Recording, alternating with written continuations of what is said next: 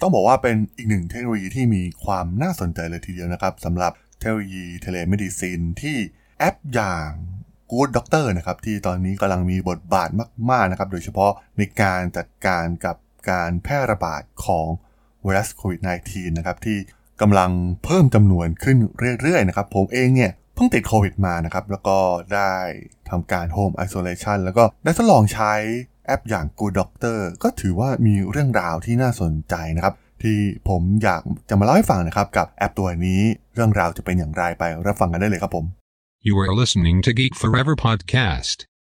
Open your world with technology. This is Geek Monday.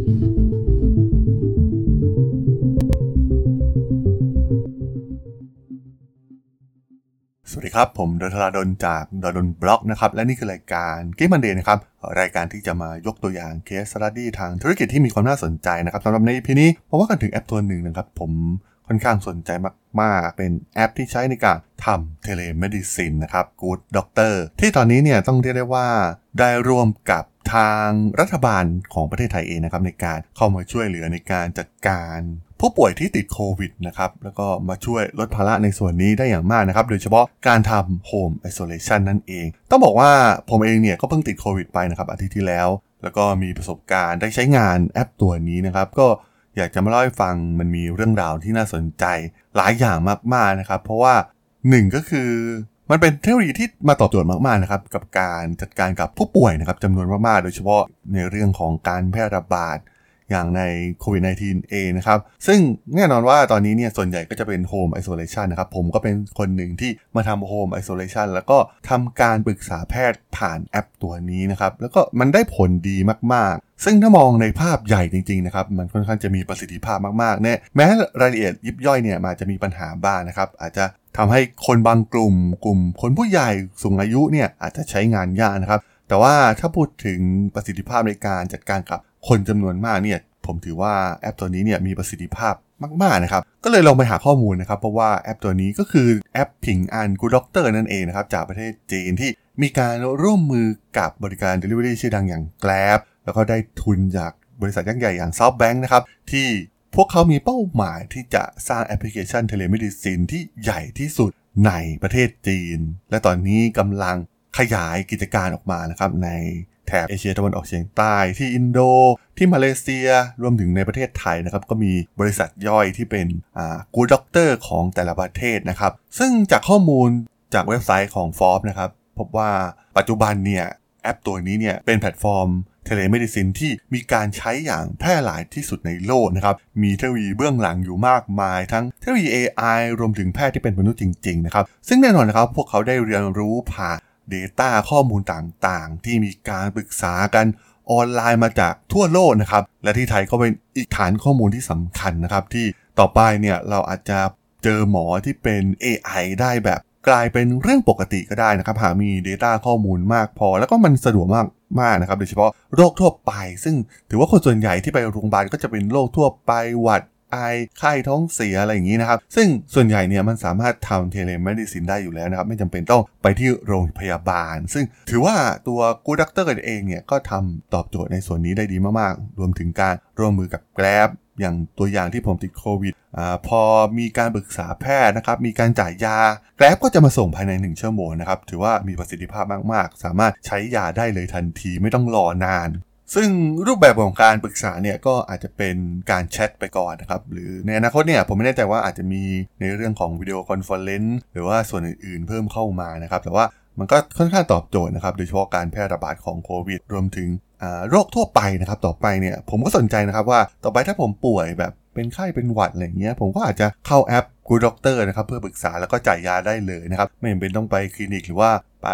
โรงพยาบาลไปรอคิวนานๆนะครับหรือการต้องเดินทางหลายชั่วโมงครับฝ่ารถติดไปเพื่อไปปรึกษาแพทย์เพียงไม่กี่นาทีนะครับ ซึ่งเทคโนโลยีนี้เนี่ยมันค่อนข้างที่จะมาตอบโจทย์เรามากๆ โดยเฉพาะมันเป็นแอปด้วยนะครับ ซึ่งรูปแบบการทำงานของมันเนี่ยมันก็คล้ายๆกับ chatbot นะครับ แต่เท่าที่ผมดูนะครับ มันก็จะมีบางส่วนที่เป็นระบบที่ตอบ อัตโนมัตินะครับ อย่างเช่นเราเลือก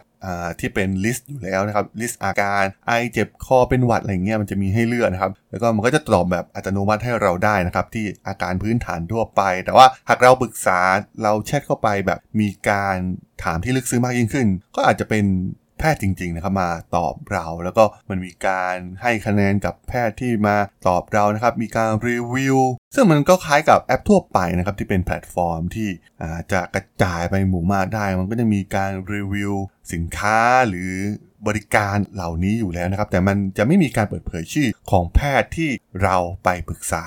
ซึ่งผมก็มองว่าจริง ๆ แล้วเนี่ยแอปแบบนี้นะครับในไทยมันก็มีนะครับมีคนทำเยอะนะครับ เท่าที่ อยู่ในวงการแล้วก็ได้ติดตามข้อมูลมา แต่การที่จะทำให้มันสเกลระดับโลก หรือว่าระดับภูมิภาคได้เหมือน Good Doctor เนี่ยมันต้องใช้อาศัยฐานข้อมูลขนาดใหญ่นะครับ รวมถึงทุนนะครับที่ต้องอัดเข้าไปอย่าง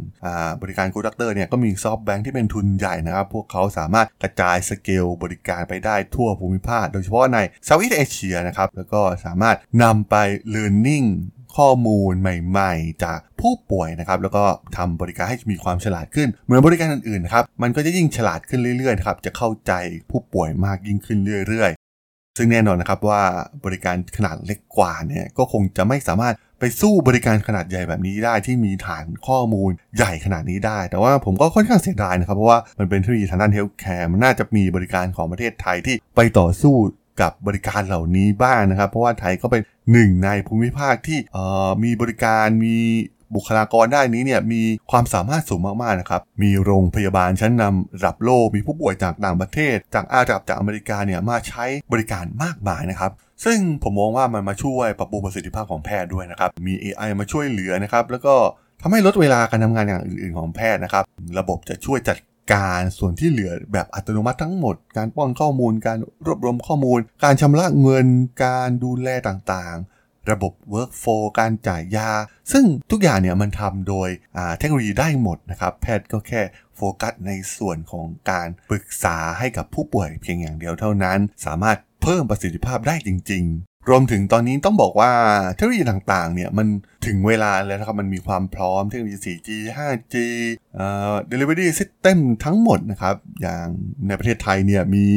บริการส่งอาหารจะส่ง Grab เองเนี่ยแทบจะทั่วทั้งประเทศอยู่แล้วนะครับ แน่นอนว่ามันสามารถนำมาใช้ในการส่งยาหรือเวชภัณฑ์ต่างๆ ได้เช่นเดียวกันทุกอย่างมันพร้อมนะครับ ตอนนี้เทคโนโลยีทุกอย่างพร้อม ซึ่ง telemedicine เนี่ยมันก็อาจจะเกิดได้จริงนะครับ มันอาจจะกลายเป็น new normal ใหม่นะครับ ส่วนตัวผมเองเนี่ยก็คิดว่าอาจจะไปใช้บริการอีกนะครับในอนาคต ซึ่งผมก็มองว่าหลายๆ คนน่าจะติดใจเช่นเดียวกันนะครับ กับบริการแบบนี้ที่ถือว่ามาตอบโจทย์มาก ๆ นะครับ กับวิถีชีวิตแบบใหม่ที่กำลังเกิดขึ้นหลังภาวะการระบาดของไวรัสโควิด -19 นั่นเองครับผม สำหรับเรื่องราวของแอป Good Doctor ในปีนี้เนี่ยผมก็ต้องขอจบไว้เพียงเท่านี้ก่อนนะครับสำหรับเพื่อนๆที่สนใจเรื่องราววงการธุรกิจเทคโนโลยีและวิทยาศาสตร์ใหม่ๆ ที่มีความน่าสนใจก็สามารถติดตามมาได้นะครับทางช่อง Geek Forever Podcast ตอนนี้ก็มีอยู่ในแพลตฟอร์มหลักๆ ทั้ง Podbean Apple Podcast Google Podcast Spotify YouTube แล้วก็จะมีการอัปโหลดลงแพลตฟอร์ม Blockdit ในทุกๆตอนอยู่แล้วด้วยนะครับถ้าอย่างไรก็ฝากกด Follow ฝากกด Subscribe กันด้วยนะครับ แล้วก็ยังมีช่องทางหนึ่งในส่วนของ Line แอดที่แอดธราดล t h a r a d h o l สามารถแอดเข้ามาพูดคุยกันได้นะครับ ผมก็จะส่งสาระดีๆพอดแคสต์ดีๆ ให้ท่านเป็นประจำอยู่แล้วด้วยนะครับ ถ้าอย่างไรก็ฝากติดตามทางช่องทางต่างๆ กันด้วยนะครับสำหรับใน EP นี้เนี่ยผมก็ต้องขอลากันไปก่อนนะครับ เจอกันใหม่ใน EP หน้านะครับผม สวัสดีครับ